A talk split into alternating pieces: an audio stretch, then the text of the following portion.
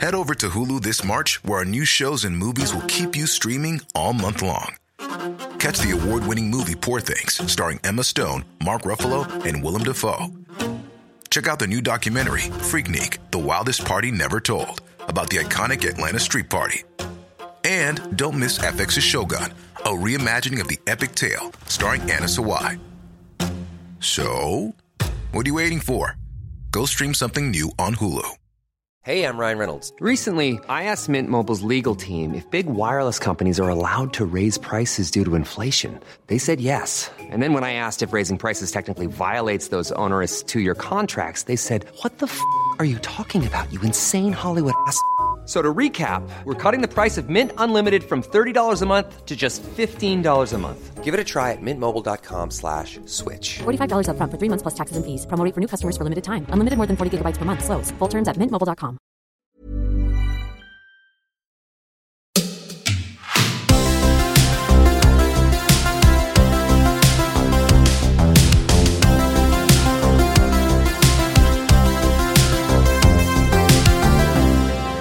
Hej och välkomna till dagens avsnitt av Denke och Berns. Med mig Denke och min vän och kollega. Erik Berns. Härligt. Ja, Kul det här. Vi, vi spelar ju ofta in var och en för sig. Så att vi... ehm, Ja, ska man säga? Det här är liksom, det känns lite trevande att vi sitter tillsammans i studion. Det känns naturligt. Det här känns så som det, som det ska vara på något sätt. Sitta och Ja. prata och tänka högt och inte ha så mycket eh, uppstyrt och sådär. Utan Ja, men vi har ju faktiskt styrt upp det lite. det är ordning och reda på oss egentligen. Ja, för att idag så, vi har ju faktiskt tänkt att vi ska köra lite så här spaning idag. Vi har valt ut varsitt topic, eller ämne, som det heter på svenska. Ehm, och så ska vi ju prata lite om det. Tänka våra, högt. våra respektive ämnen. ja. Eh, ska vi avslöja dem redan nu som en liten sån här hisspitch så att folk inte stänger av? ja, men det är bra. Ja. Jag, jag vill ju prata, och jag har tänkt mycket på det här. Jag vill prata om pengar. Pengar och hur det påverkar hur vi ser på klockor och på vårt samlande och lite både hur det förgiftar och förbättrar kanske, eller förgyller. Förgiftar och förför. Åh, ja, och förgyller. Ja, och förgyller. Ja. Sju- Sjukt sexigt ämne. Vi- Men, vi, vi har ju fått eh, faktiskt eh, en del lyssnarkommentarer. Framförallt en eh, kommentar där vi eh, ska ta upp eh, pensionsspar som eh, ett huvudämne här framöver. Ja. Eh, så att, En väl invald gäst också. Håll, håll utkik efter den, Pensionssparspodden med Denk och Bärs. Där vi pratar både, både allmän tjänstepension och privata pension, pensionsförsäkringar. Det kommer bli dunder. Ja. Eh, Men idag pratar vi om pengar och klockor. Ja. Eh, Ja, ja, min spaning den kommer handla lite mer om eh, det här, liksom, det här, lite, det här lite egotrippade självbekräftelsebehovet som man har eh, runt klockor. Att det, vad ska man säga, krocken som är mellan att å ena sidan vilja visa upp alla sina fina pjäser och å andra sidan inte våga visa upp sina pjäser för att man är lite orolig för att bli kanske rånad eller bli bestulen. Ja. Så, ehm, så att man vill ju inte outa det där riktigt. Men eh, ja, så att jag vill prata lite om dynamiken kring det. Mm. Spännande. Så att eh, pengar och rån, det, det är vad vi ska prata om Det idag. här är bra. Klickmonster. Verkligen. Det var vår clickbait. Eh, hur har veckan varit? Bra. Viktig punkt. Ja, ehm, jag tycker att det har varit bra. Eh, det har ju varit mycket, mycket att göra. Eh, för att nu är vi ju rakt inne i auktionshögtiden på året. När det är mycket auktioner, det diskuteras mycket om eh, ja, men, fina klockor på stora auktionshus. Kommer vi prata auktionsteknik? Teknik vore kul. Ja, det, kanske, det, det, vill jag, det skulle vi kunna prata om mycket faktiskt framöver. Eh, jag, jag, jag skulle vilja prata lite Watches and Wonders också. Bara sådär um, Ja, där blir det. snudda vid det. Ja. Lite. Hur har din vecka varit då? Förutom För, auktions... förutom, förutom att, det, att, att det är jobbigt att vara jag. Ja, ja, exakt. Nej då, den har varit jättebra. Ja. Den är, På topp. ja. Skönt. Märkte du vad, vad konstig stämning det blev när vi skulle bli lite mer personliga? Ja, den här, vi ska dra på oss den här masken igen. Ja. Det är lätt. Nej, den har varit jättebra. Jag tycker det är skönt att det börjar bli vår. Eh, jag tycker att det är jätte- jättekul. Jag har massor med nya projekt i, som liksom igång. Det kommer ju en ny klocktidning, Just det. Clockwork Magazine, Ja, vad spännande. som jag har dragit igång. Ja. Eh, superkul. När kommer den komma? Första numret kommer i månadsskiftet maj-juni. Det är nu, det är snart. Ja. Det är jättesnart. Ja, det är det. det, är det. Eh, Ett riktigt höjdarnummer faktiskt. Hur får man tag i den? Man, får, man kommer få tag på den. Ja. Ingen behöver oroa sig. Nej, Eh, den kommer- Utan den kommer, den kommer, den kommer hamna hos alla Ja. som vill. Alla som vill. Eh, chefredaktör är ju faktiskt Ola Jakobsen, Mm, fotografen. fotografen. Mm. Eh, mycket kompetent och kul och trevlig. Börjar få kille. till lite snygga bilder då. Ja, det lär det lätt bli. Mm. Um, så det blir, men övrigt så är det ganska mycket som vanligt. Vi har bra skribenter, Britta Rosander, Mia Littström, Olle Jakobsen, jag själv. har skrivit en del. Jag är degraderad till journalist numera. Mm. Ah, bra. Så att, eh, ja. Så att, så att ja, det är mycket så. Och så har ju vi våran podd, Denkerbärs. Jättekul att så många lyssnar och kul att så många säger så mycket snälla saker om den, Ja, jag. vad roligt. Så här åtta avsnitt in i säsongen. Ja. Ja, det har varit jättekul så här långt. Jag tycker vi har hittat lite olika spår att gå på också. Ja, verkligen, Eh, verkligen. Det är lätt att falla in i samma rytm som man har gjort tidigare, men jag tycker vi har hittat lite Mm. nya, nya vinklar.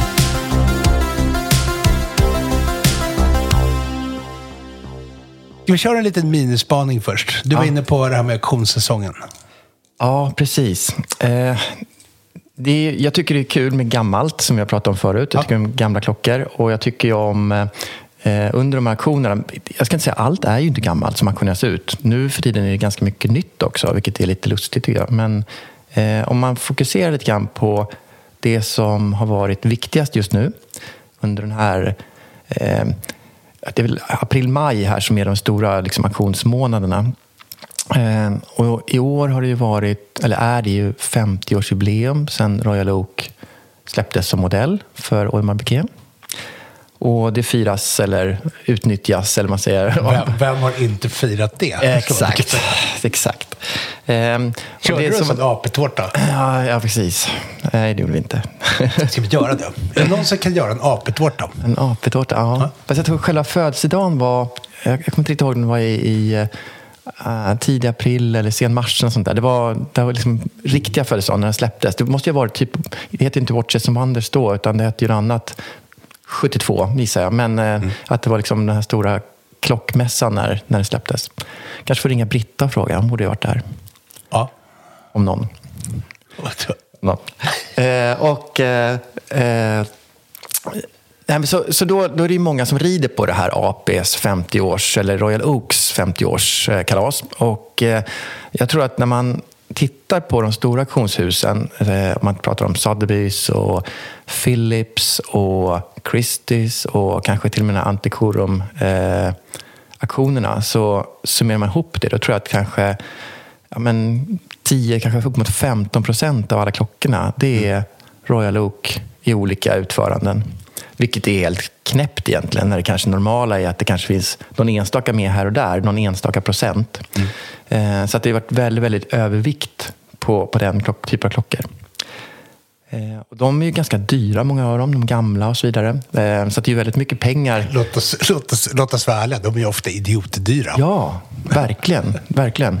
Och eh, nej, så att eh, i, i de här auktionerna eh, så finns det väl några klockor som jag skulle vilja plocka ut då, av alla de här Royal Oaksen som auktioneras ut. Och Det finns tre klockor tycker jag som sticker ut som är liksom lite speciella.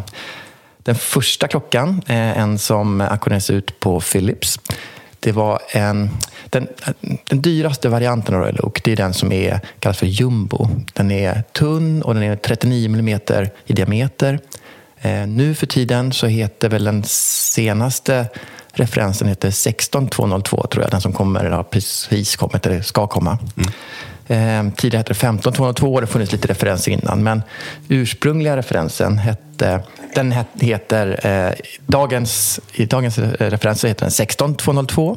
Den hette, I fjol hette den 15202 och den heter ett lite annat. Men från allra ursprunget hette den 5402. Eh, de här 5402 de är ju då såklart jättedyra. Eh, det finns en numrering på APs klockor som först görs de i olika serier. Den första serien heter A, nästa heter B och C och så vidare. Eh, och inom varje serie så finns det en numrering. Då. Så Den allra första, första klockan heter A1, och så A2, A3 och så vidare. Eh, och så eh, fortsätter även idag. Så man kan liksom ha ordning Men, på dem. vilken bokstav är man uppe på nu då? Jag vet faktiskt inte. Som jag är inte så duktig på modernt så jag kanske hunnit halva alfabetet. Jag har ingen riktig aning faktiskt. Ehm, Men det som är lite spännande med det här är att en av klockorna som auktioneras ut det är A2-klockan. Alltså den näst första någonsin tillverkade Royal Oaken. Eh, och det är lite spännande. Den, jag tror att de gjorde fyra klockor från början som var med på den här utställningen då, eller typ motsvarande Watches and Wonder. Eh, och eh, sen tror jag att den här A2 hamnade i Italien hos en, jag gissar att en återförsäljare, en, en, en stor återförsäljare då i Italien som fick den eh, till försäljning. Sen av vilken anledning som den aldrig blev såld eller vad, vad som hände med den, men den har nog knappt använts egentligen. Den har väl legat i en låda. Eh, Och eh, nu kommer den upp till försäljning. Eh, Jag vet att auktionshuset valde att inte ens öppna klockan. Den, den går inte. Eh, Man kan ana lite så rost på några av skruvarna, både bakifrån och framifrån. Eh, Så på det sättet är det ju kanske en lite tveksam klocka att lägga massa pengar på. Men historiskt så är den ju fantastiskt intressant. verkligen. för att det är Men det är en- väl typ här museiföremål? Exakt, det är det. Men vad, vad landar den på? Ja, eh, det fanns ett, ut, eller ett estimat på mellan 200 till 300 000 schweizerfranc. Och en schweizer franc är En tia ungefär. en tia. Ja, så att mellan 2 och 3 miljoner kronor. Men den klubbades på, inklusive avgift och allting, på ungefär en miljon schweizerfranc. Så 10 miljoner kronor. Kanske lite Som drygt. hittat. Så 10 miljoner kronor för en rostig klocka som inte funkar. Det är kul. Vis- Visste du, det är faktiskt kul med de här A och B-serierna. Visste du att skådisarna i den gamla australiensiska, det australiensiska barnprogrammet Bananer i pyjamas köpte, B, köpte B1 och Det är B2-klockorna? det? Ja, perfekt. Ja. Det är sant. Ja, det ser man ju. Ja, eller hör man ju. Eller det borde vara sant, Ja, tänker jag. det låter det vara sant. Ja. Eh, Jag ber om ursäkt. Just, ja, men det är faktiskt lite intressant. Det blir en bra radio, radioövergång. För nästa, nästa klocka som jag vill prata om, som också är jätteintressant, det är en klocka som man eh, tror har tillhört Karl Lagerfeld. Det är nästan sant. Man kan inte riktigt Apropå verifiera det. bananer i pyjamas. Apropå att vi kanske ljuger lite grann. Eh, nej, men det här är faktiskt väldigt kul, för, eller intressant. Det här är alltså en klocka som ser lite speciell ut. Den är eh, eh, svartmålad, eller PVD heter det väl. Att de har liksom, eh, behandlat den med eh, något material som gör att den är helt svart. Eh, Typ ut- sprayfärg. Ja, men det ser ut som det, fast det är ju någonting som, som fäster bättre på Ja, det stålet. Eh, sen är lite, lite grann sliten så att det skiner igenom liksom, i hörnen på klockan eller kanterna att, att det är lite stål under. Eh, det, ser väldigt cool ut klockan. Eh, och eh, Karl Lagerfeld, det finns bilder på när han bär en, liksom, en, en likadan klocka. Men faktum är att auktionshuset, som också här är samma är det, Philips igen, de kunde inte eh, verifiera, säkerställa att det verkligen är det exemplaret som han bar. Eh, men man tror det. Och tydligen då, om man tittar på... Fast Ja, jag, jag blir alltid lite skeptisk. såklart. Ja, Kan, det här kan ha varit... ja. Den, ja, precis. Det är mycket möjligt att det här var Karl Lagerfelds. Men, Egentligen så är det är ju faktiskt... Det, nu fattar jag vad du menar med bra radioövergång, apropå bananer i pyjamas. För att gre, grejen är ju så här... e- Egentligen, det blir ju marginellt mer trovärdigt Mm. att säga att vi tror att det kan vara Karl Lagerfeld. Jag tror att bananer i pyjamas köpte B1 och Mm. Exakt, B2. det var lite så jag menade. Ja. Sen är det också, när auktionshusen säger något, då blir det fakta. Ja. Då blir det eh, som ett bevis för att det är sant. Så de är väldigt försiktiga med att säga saker. Eh, och de Är de det verkligen? Om vi ska vara lite så här... Vissa. Alltså för Ja. det här är ett ganska bra exempel på att man inte är försiktig. Ja, men man säger ju inte att det, att det är fastställt. Man säger att det finns liksom indikationer på eller något. Man har uttryckt sig lite, lite luddigt så om det. Hade det inte varit mer rimligt att säga det är en likadan som det Karl Lagerfelds? Vi är inte säkra på att det är hans, men den är likadan. Nej, ja. Och, Ja, och skitcool. ja. ja kanske. Jag vet inte. Eller? Ja. Är, jag- är Peter, jag Nej, men jag tror så här. Jag tror att man vet mer än man kan säga. Och det kanske inte finns papper på det, men det kanske finns att eh, någon som vet att det var samma klocka har sagt det och så vidare. Men det, det går inte riktigt att sälja på det och då kan man inte säga med säkerhet eh, att det är så. Men jag tror att man tror det väldigt, väldigt starkt, men kan inte bevisa det. Då säger jag Ja. Ja, det, det, gör jag faktiskt. Men då kan vi titta på vad köparna tror. Och det här var en klocka som också hade ett utrop som är ganska högt. Eh, 100 till 200 schweizerfranc. Eh, alltså 1 till 2 miljoner kronor för en, ett armbandsur. Det är högt bara det. Eh, och den klubbades för nästan en miljon, även den. Så att, eh, och då är det schweizerfranc igen. Och det betyder att du hamnar på ungefär 10 miljoner svenska kronor för en klocka som kan ha varit Karl Lagerfelds. Som är väldigt cool i och för sig. Den är lite, Ja, alltså. lite rockstar ser den ut sådär. Den är coolt. Mm. Så det är min andra coola klocka jag vill prata om. Jag har en tredje också om jag får dra den innan Ja, vi liksom det, lämnar auktionshusen. Eh, och då ska vi byta. Nu ska vi till Sotheby's. Och nu kommer vi egentligen till den allra, allra coolaste Royal Oaken man någonsin kan äga. Eh, och det är den som han som designade klockan själv har burit. Gerald. Gerald Genta, GGs. Eh, GGs klocka. GGs klocka. Klocka. och hans klocka ser lite speciell ut. Den är stålklocka, men han har satt på själva glasringen är i guld. Ehm, och så kan ju de som är tvåtons också ut, men då är också armbandet liksom varannan länk guld, varannan stål. Men här är, på hans klocka så är allt stål förutom glasringen. Ehm, den här klockan, den är ju Den, och den här klockan vet man har Ja, tillhört Gerald. eh, om jag förstod det rätt eh, så är det hans fru, han, han har ju gått bort, änkan där, och hon har eh, lämnat den här till auktionshuset tillsammans med lite andra saker. De har också lämnat in såna originalskisser när han målade, eller vet du, skissade fram design och sådär. Och de har sålt jättebra under våren här. De har sålt under ett par tillfällen. Och där tror jag att folk inte har sett så mycket som ett klock eh, intresse, utan det har varit mer som konstverk. Eh, och de har gått som, nu ser jag om jag säger det här rätt, så NTF eller vad heter de här eh, one-off... Eh, eh, NFT. tack, NFT. Ja, NFT. Vi, vi, vi kanske ska påminna lyssnarna om att, att Berns faktiskt är äldre än Royal Oak. det är sant. Det är faktiskt sant. Jag är, ja, Det, då, då är det inte lätt med det här med NFT och Ja, NTF. ja. Och, Bokstäver i rätt ordning och. Eh, och, och, och det är ju lite häftigt, för då är det liksom något gammalt som är eh, uppskattat av en helt ny generation köpare. Ja, så jag tror att det gjorde mycket i prissättningen på dem.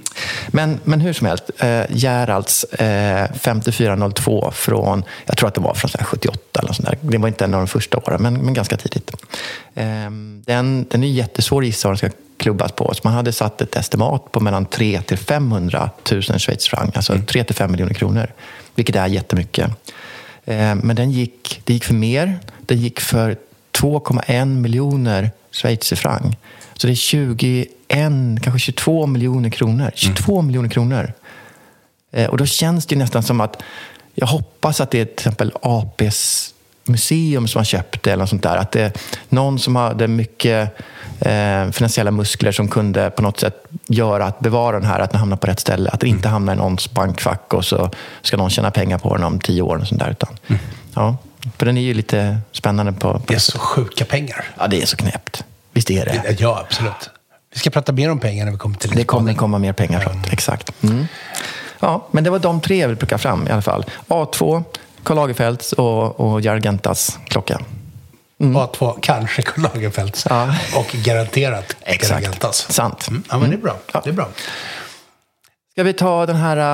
Eh, vad heter det? Watches and Wonders. Ja, jag tänkte det. Den här, det var ju intresseflamman där. Den blommade upp under någon vecka Ja. och varit superintensivt. Då är det liksom det enda i hela världen som existerar i hela bara, det bara, ja, klockvärlden. precis. Det bara flödar ut. Ja. Alltså, gre grejen är så här, jag har inte så mycket att säga om.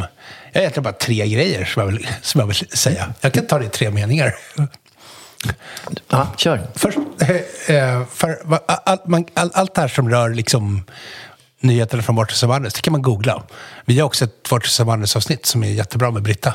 Där hon berättar mer om liksom, hur det faktiskt är att vara där. Ja, det tyckte jag var häftigt att men höra, det är liksom, det är sånt, behind the scenes. Det är sånt vi ska göra. Ja. Liksom. För att man, alltså, alla, alltså, man kan googla nyheterna själv. De kommer ändå i allas flöden. Så att jag har egentligen bara tre kommentarer på nyheterna. Van Cleef van Arpels, deras blomklocka, skithäftig.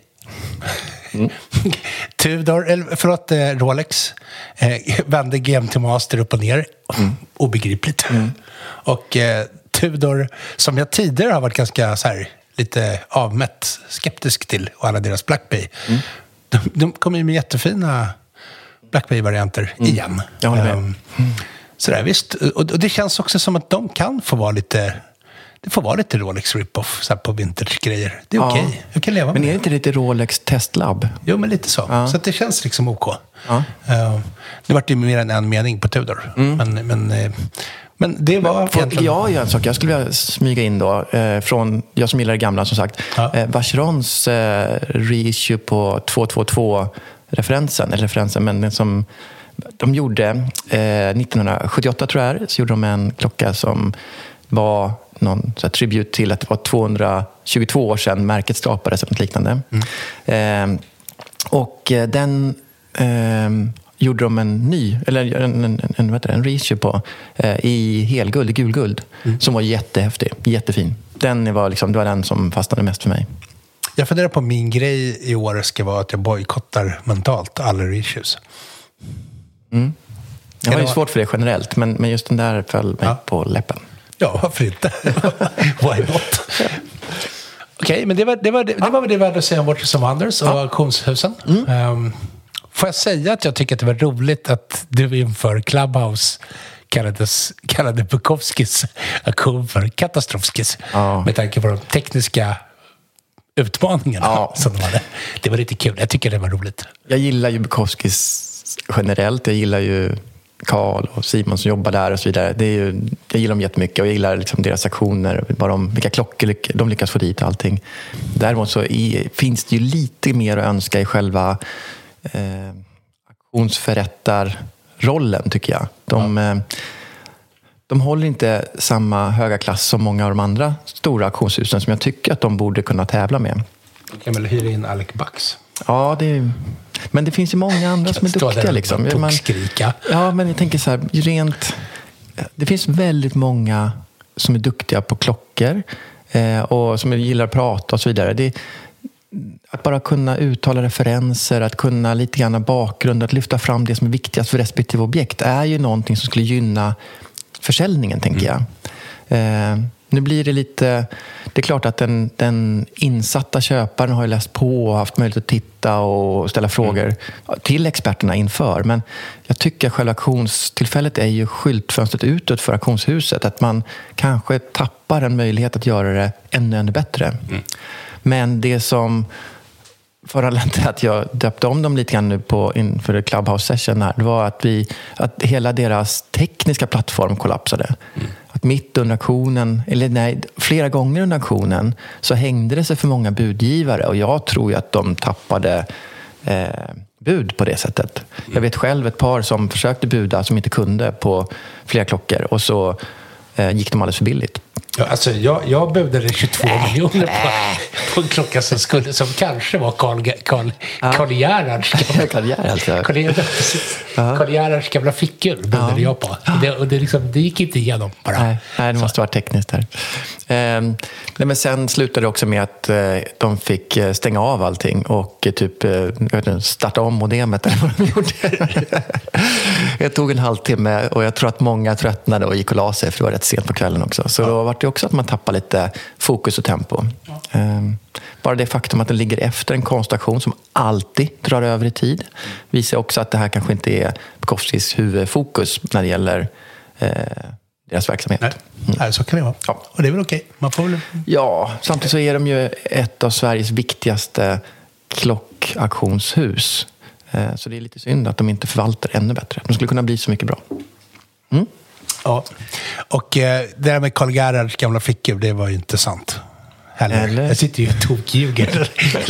men, eh, men om det är någon som mot förmodan skulle sitta och ha Carl Gerhards gamla fickor, hör, hör, hör gärna av er.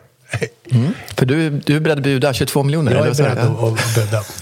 22 miljoner rubel är jag beredd Ja. att. Ruben är stark nu, trots ja, allt. jag vet. Ja. Det är jätte, jättetokigt. Ja.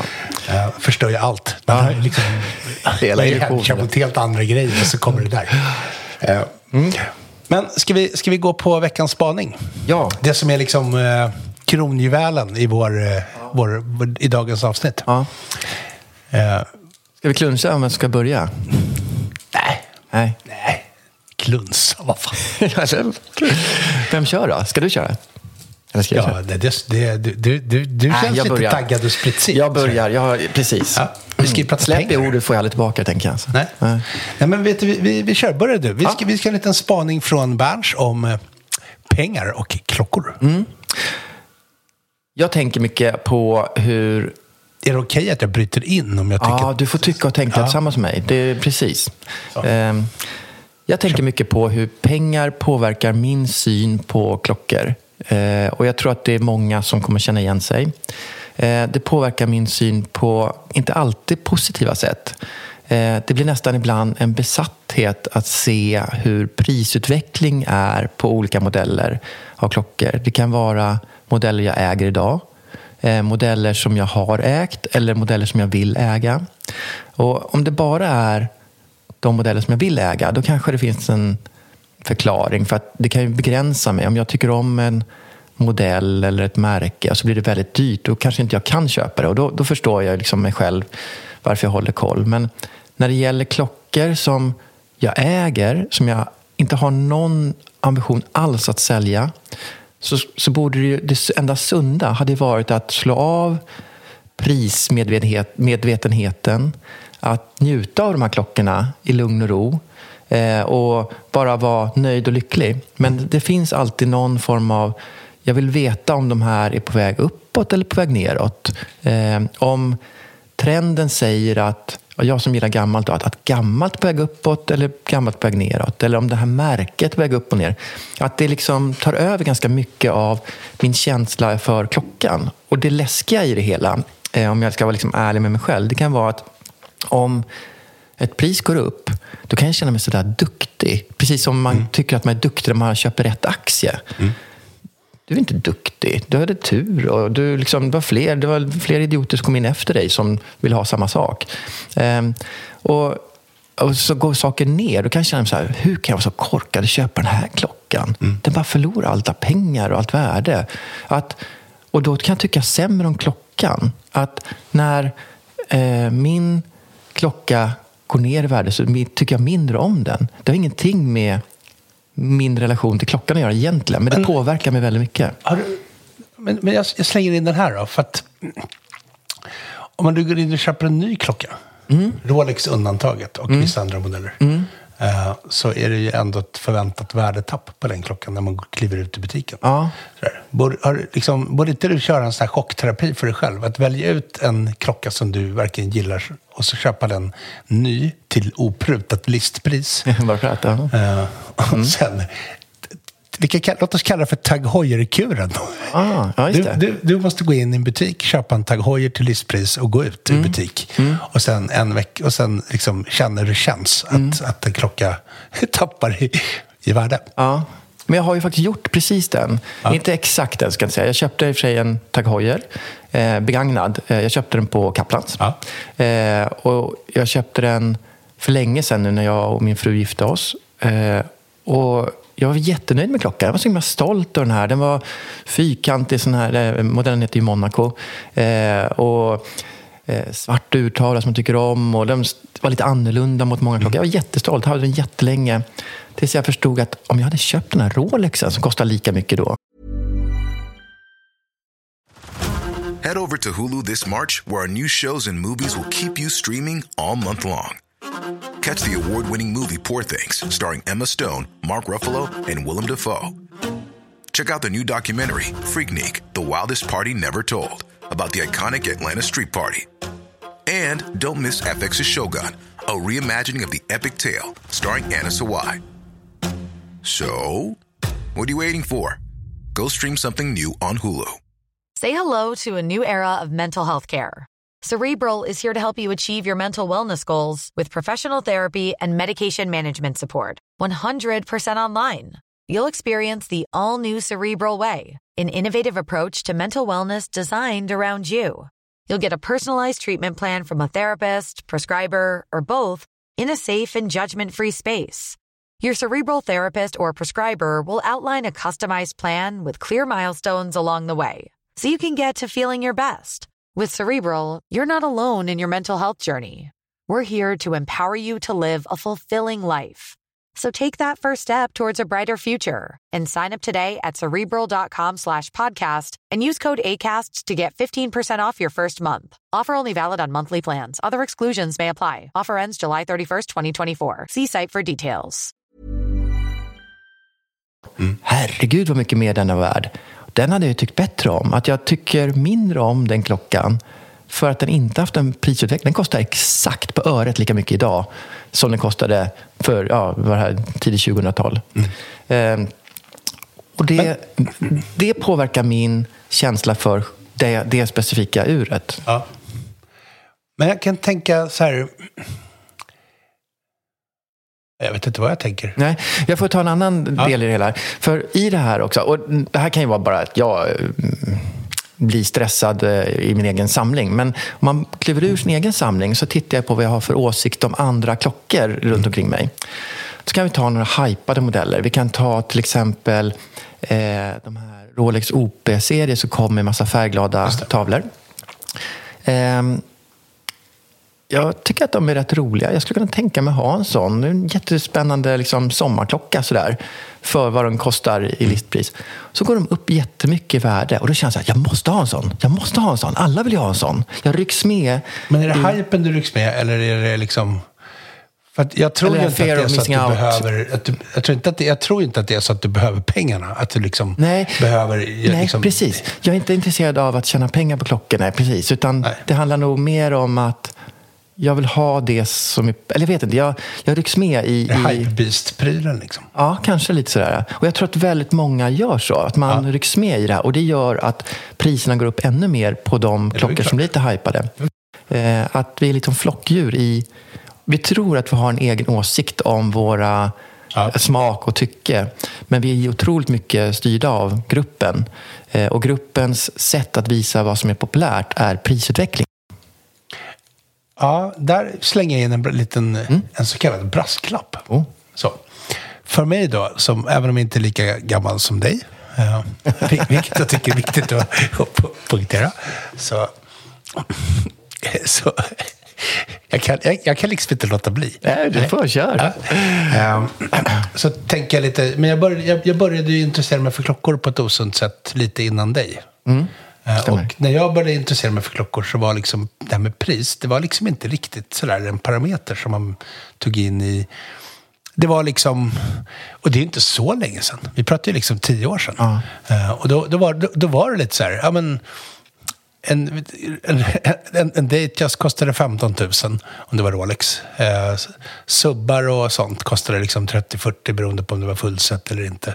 Eh, och, så liksom det var, och, så, och så fanns det liksom olika, det var liksom mer så olika prisklasser på klockor. Och sen så köpte man väl och, och samlade på det man hade, liksom hade råd med att samla på. Eh, men just det här med pengar, det var, det var liksom aldrig...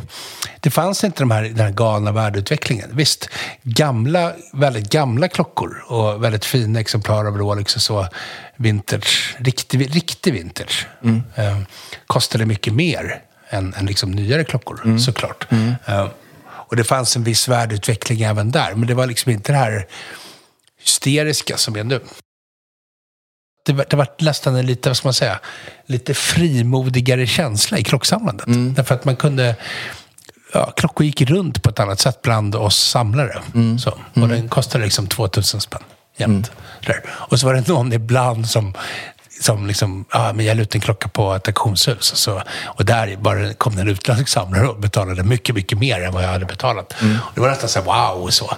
Men det var liksom att, att, att en klocka på något magiskt sätt skulle kosta 5 000 eller 10 000 eller 15 000 kronor mer ett halvår senare. Det var liksom inte på...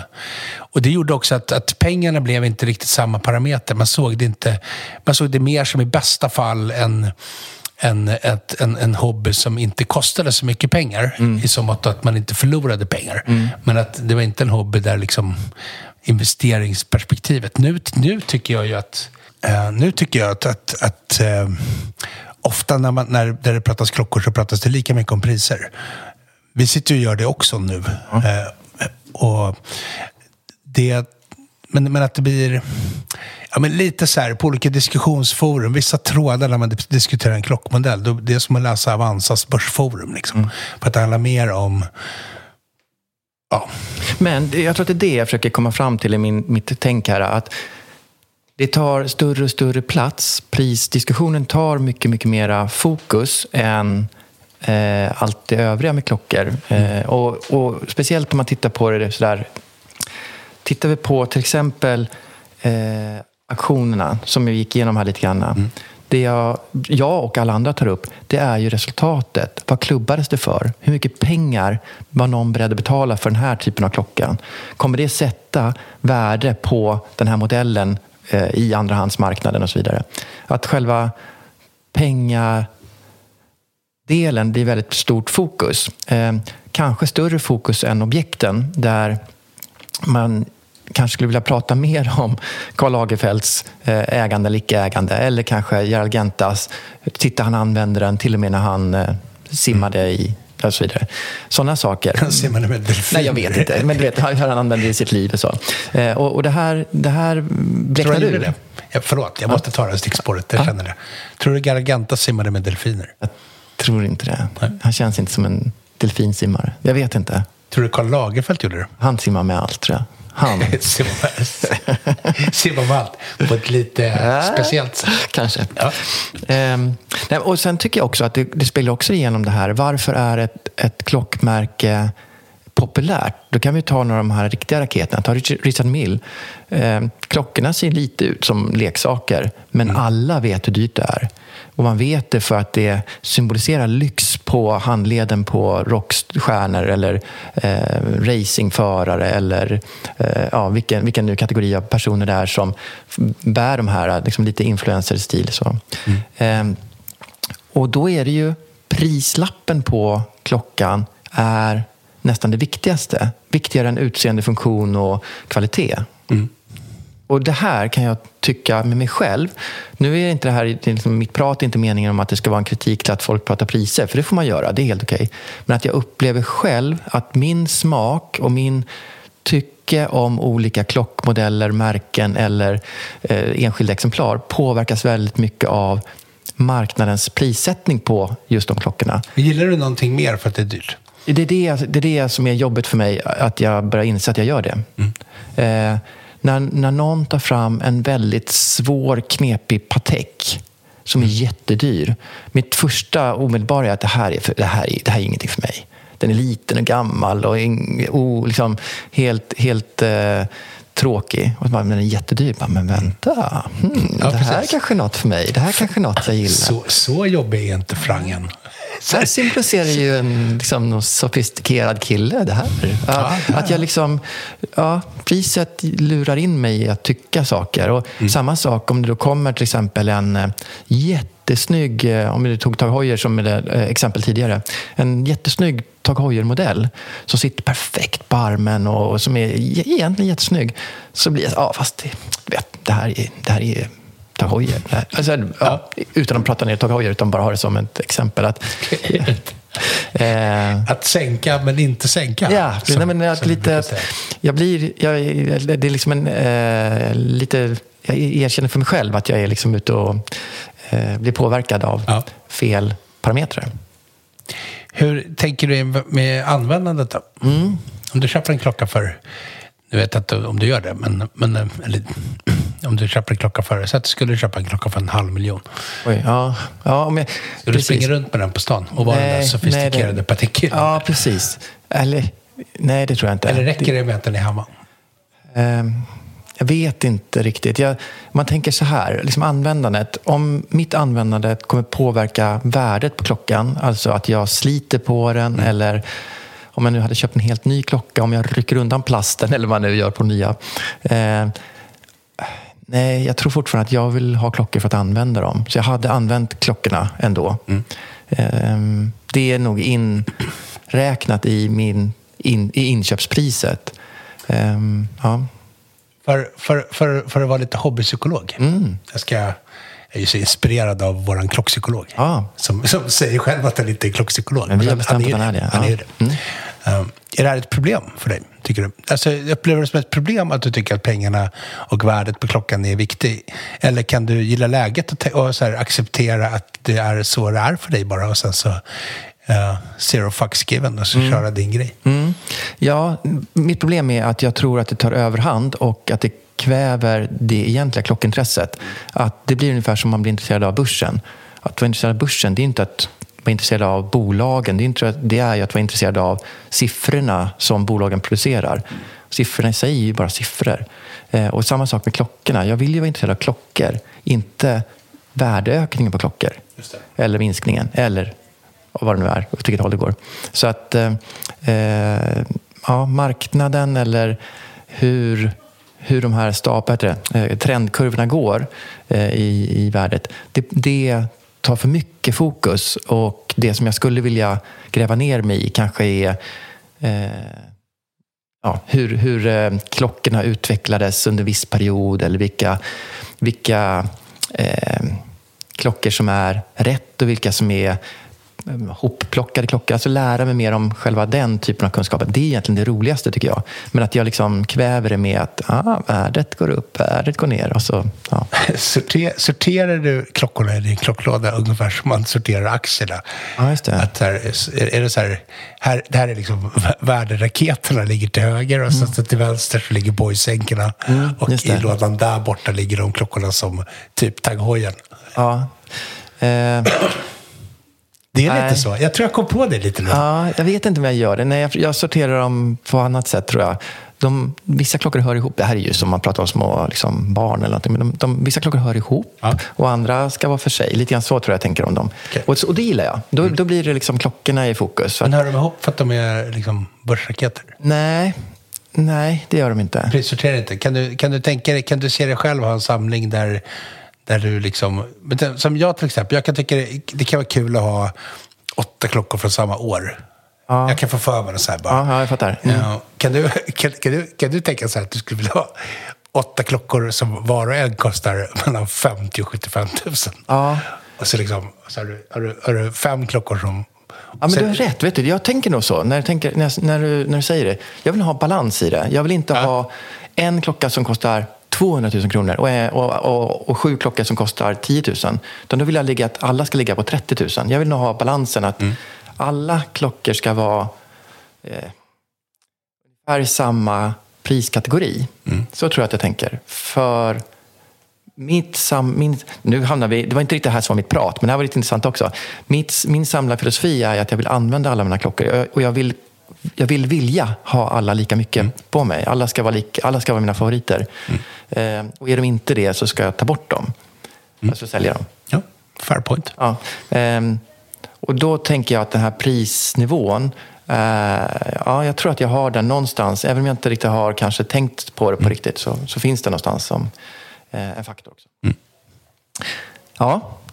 Eh, Sabbade jag ditt, din spaning? Nej, men det vart ju någon form av... Eh, eh, heter det, att jag pratar om mig istället för att prata om en, ett fenomen som jag tycker jag ser. För det här är egentligen inte jag själv eh, som jag försöker lyfta fram, utan jag tycker att det är många som lägger fokuset på priset när det egentligen är klockorna som vi borde lägga fokus på. Och just att man kan jämföra med börsen gör ju att i börs, på börsen så finns det inte någon passion i grunden.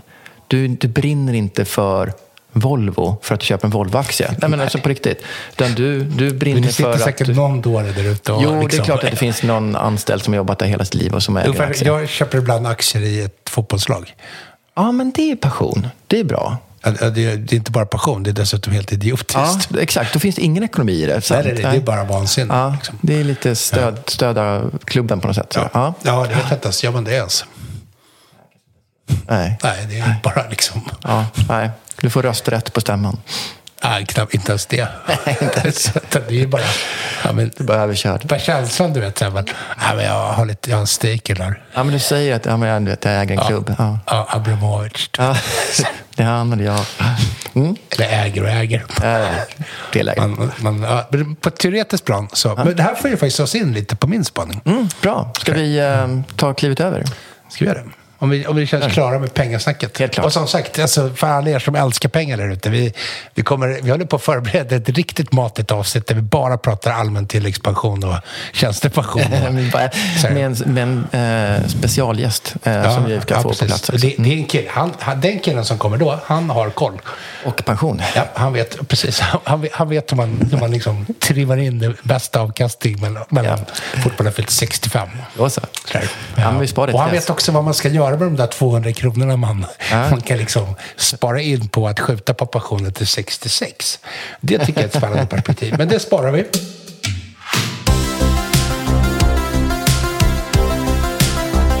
Min spaning. Jag, jag vill prata om behovet av bekräftelse i klockhobbyn och krocken som är mellan bekräftelsebehovet och önskan och viljan att vara anonym. Det här är bra. Men Det här, Berätta. jag kände också att det var en jävla bra rubrik. Så. det är mest nöjd med rubriken. Eller hur? Det säger väl allt. Ja. Nej, men jag tänker ju att det finns ju en... Återigen, i takt med att klockor blir mer och mer värdefulla och hypen runt klockor blir mer och mer så eh, blir det ju också liksom riskmomentet i att exponera sig med väldigt stora, eller stora klockor, men dyra grejer. Ju, eh, det finns en risk. Så, den ska vi inte sticka under stol med. Och det gör ju att så här, eh, det, det, där, det där måste man ju så att säga hantera på det viset. Då kan vi göra det, antingen så kan vi göra som vissa, att de, de eh, är lite halvanonyma och så, så visar de upp sina klockor och så kanske ehm, och, och skiter i det. Mm, just det. Ta risken. Ja. Ja. Eh, För, för vi ska ju också komma ihåg det, risken är ju inte gigantisk. Nej. Utan det är mer att det är en risk som finns. Sådär. Och jag, ja. Eh, Men det finns ju också massa skräckhistorier. Mm. Jag tror också att eh, rädslan, eh, även, om, även om risken är låg, men just att ha rädslan är det sämsta i det hela. Att man är rädd för någonting. Ja.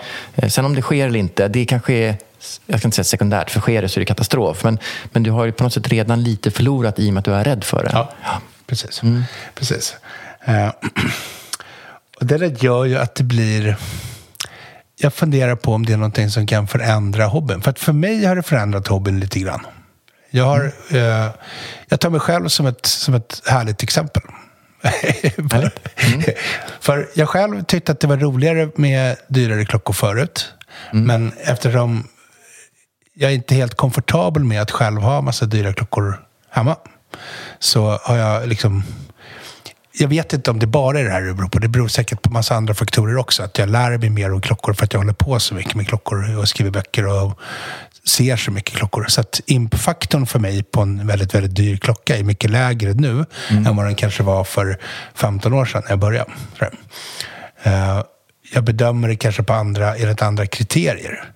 Eller så är det så att jag själv inbillar mig att jag är så jävla kreddig och tycker att så här, jag har upptäckt något som ingen annan har upptäckt.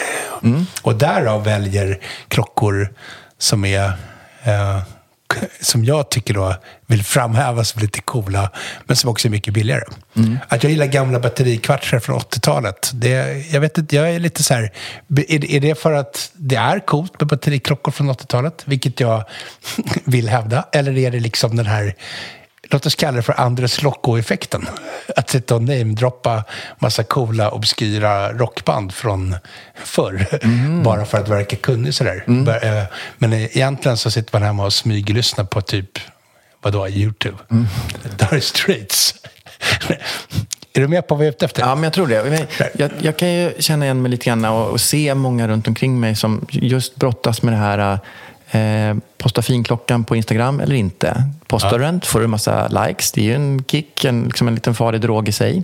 Ja. Eh, men du drar också till dig fel blickar. Det är lite kanske gå med din nyköpta Rolex mm, och t-shirt på Stureplan.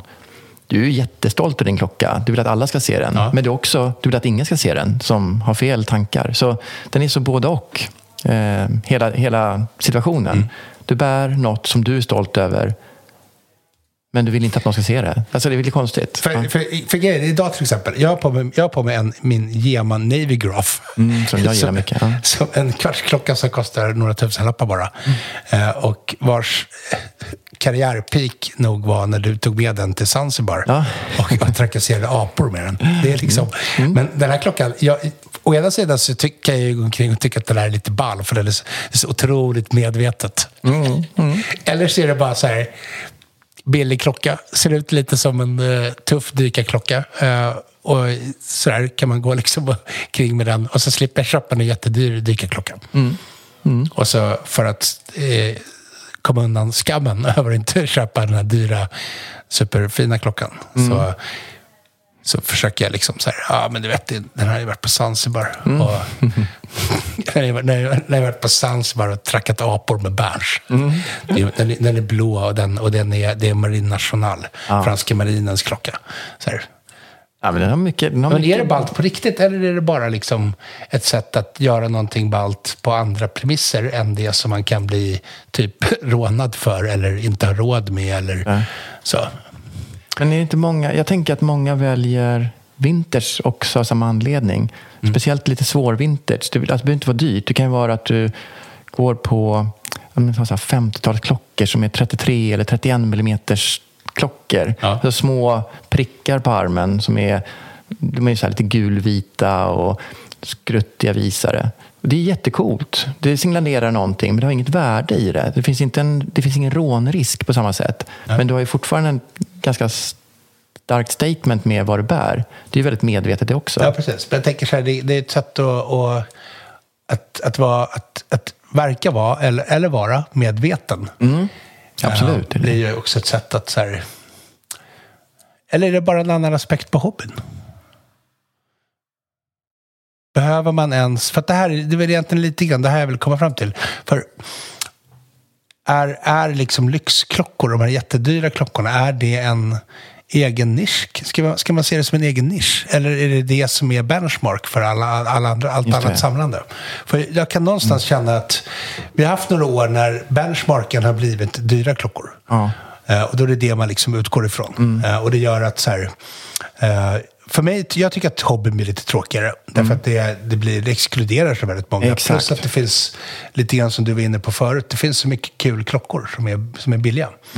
Eh, men, och där upplever jag att det finns en förskjutning. Så här, att man har gått från att så här, alla klockor är lika roliga och så kan man prata om klockorna för klockornas skull. Sen råkar en del klockor vara jättedyra och andra råkar vara lite billigare. Men det är inte det som är, det är inte en huvudparameter. Nej. Utan det handlar mer om liksom så här formgivning, urverk, feeling, story, allt det där. Och sen så har det varit ett, en period då, då Avanza-gänget har börjat intressera sig för klockor och så har vissa märken och modeller stuckit iväg i pris. Och så har det blivit någon sorts, från att vara någon sorts samlarnisch till att det blivit en benchmark. Ungefär som att allting måste jämföras med en väldigt, väldigt dyr klocka. Du sitter här och pratar om Richard Mill. Jag, vi har känt varandra några år. Jag har aldrig upplevt att du har haft någon sån här särskild fäbless för Richard Mill. Nej, men det har jag inte egentligen. Ja, men lite. För du pratar ändå ibland om så här att du, du, du har faktiskt uttalat eh, mellan skål och vägg.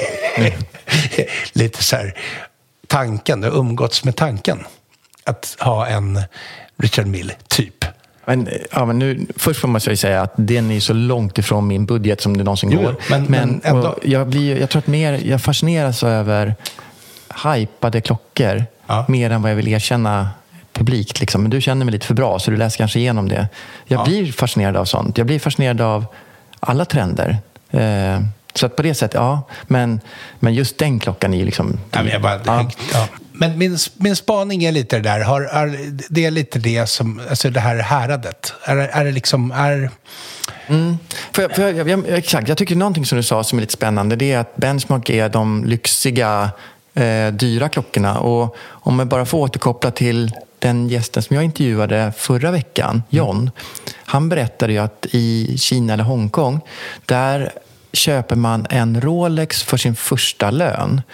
Det är ett bevis på att du har lyckats. Det är ett bevis på att du har nått din position eller din, du liksom lyckas få, få ett jobb som är så pass välbetalt och så vidare. Eh, där är det ett signalvärde att ha en dyr klocka. Mm. De, jag tror inte de är intresserade av vilken klocka eller vilken modell, utan det är en Rolex på min arm. Ja, men så är det för de flesta människor som inte är klocknördar. Man, Kanske är så, ja. På något vis, tänker Men jag jag. tänker att, ja, både och. Här är det ju att det är en dyr klocka. Du, jag brukar lite säga att vi har den här Stureplanskillen. Han vill också ha den dyra klockan. Eh, men sen har du ju vanliga människan som vill ha en klocka som visar tid. Och då kan det ju vara en Gema, eller det kan vara en Tag Heuer, eller det kan vara en Rolex. Menar, en vanlig människa skulle aldrig köpa en Gema. Säg en vanlig människa. Om du, om du möter en... Om du, om du möter en vanlig människa. om, Hemska tanke. En helt vanlig människa. Ja, säg. Jag vet att du åker kommunalt. Ja, jag vet. Eller kollektivtrafik. Kommer ni det? Ja. Ja. Eh, bara, bara det är ju... Men... Mm. Om du, då, då, då antar jag att du konfronteras med... Jag, jag åker ju inte kollektivt, så jag vet inte. Men jag antar att du Nej, färdtjänsten är nästan med- inga andra Nej, människor. Nej, det färdtjänst- färdtjänst är ju själv taxi. inte det. Ja. Men då är ju frågan så här, om du ser någon som har en gema på sig, då tänker ju inte du så här, det där är en vanlig människa som har köpt en gema. Då tänker du, det där är en klocknörd, för det är bara klocknördar som har en gema. Ja, okej. Om du ser någon som har en Rolex på sig, så då tänker du egentligen bara, okej, en Rolex, fin Rolex. Sen tänker Mm. du nog inte så mycket mer på det, för det är liksom 50-50 om det är en klocknörd eller, eller, eller, en, Mm. eller en vanlig människa som har presterat bra på Avanza. Ja, ja, faktiskt. Ja, det är lite sant. Eh, Alla vet att Rolex är en lyxklocka. Ja. Eh, Men alla vet inte att Gema är en cool klocka. Det är, liksom, det är bara... Vi, vi, vi, vi vet ju inte om det är en cool klocka. Nej. Det var ju det vi var osäkra på. Ja. Eller, kanske, eller bara liksom jag som försöker inbilla mig själv och Men det, men det finns klockor som ser likadana ut som Gema. Som kan kosta jättemycket. Eh, och det är ju en klocka som inte så många köper. Alltså det är inte, det är, då måste du vara nörd. En rik Ja. nörd. För att köpa en, en dyr svår klocka. Jag vet inte vad jag hamnar i det här nu. Nej, jag vet inte heller. Ja. Men jag, jag tror att det du försöker säga är så här att om du ser någon som har en Blancpain, då vet man att per definition att det är en intressant person. Ja, ja okej. Mm. Och, och det vill jag också säga med kraft. Det är inte ofta man ser Blancpain i, i kollektivtrafiken. Du, det vet ju ingen du om. Nej, jag vet. Jag Nej. sitter bara... Det, Nej, det, det är sant. det är B1 och B2 igen. Ja, exakt. Vi tror att det är saker. Det kan Jag tror- eventuellt ha varit så här. Ja, men kan, kan Philips Ja, tro att ja. det här kan vara Karl Lagerfelds gamla AP, då, då kan jag säga att jag tror inte att det är så många Blancpain i kollektivtrafiken.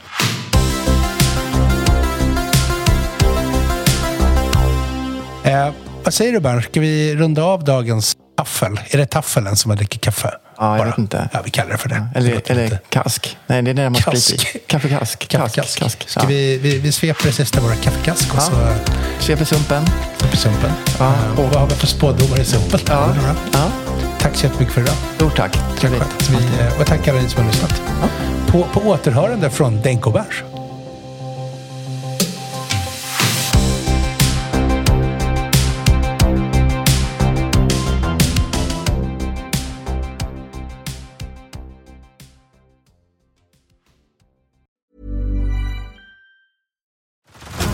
Head over to Hulu this March, where our new shows and movies will keep you streaming all month long.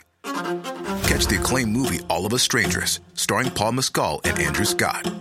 Stream the new Hulu original limited series We Were the Lucky Ones with Joey King and Logan Lerman. And don't forget about Grey's Anatomy. Every Grey's episode ever is now streaming on Hulu. So, what are you waiting for? Go stream something new on Hulu.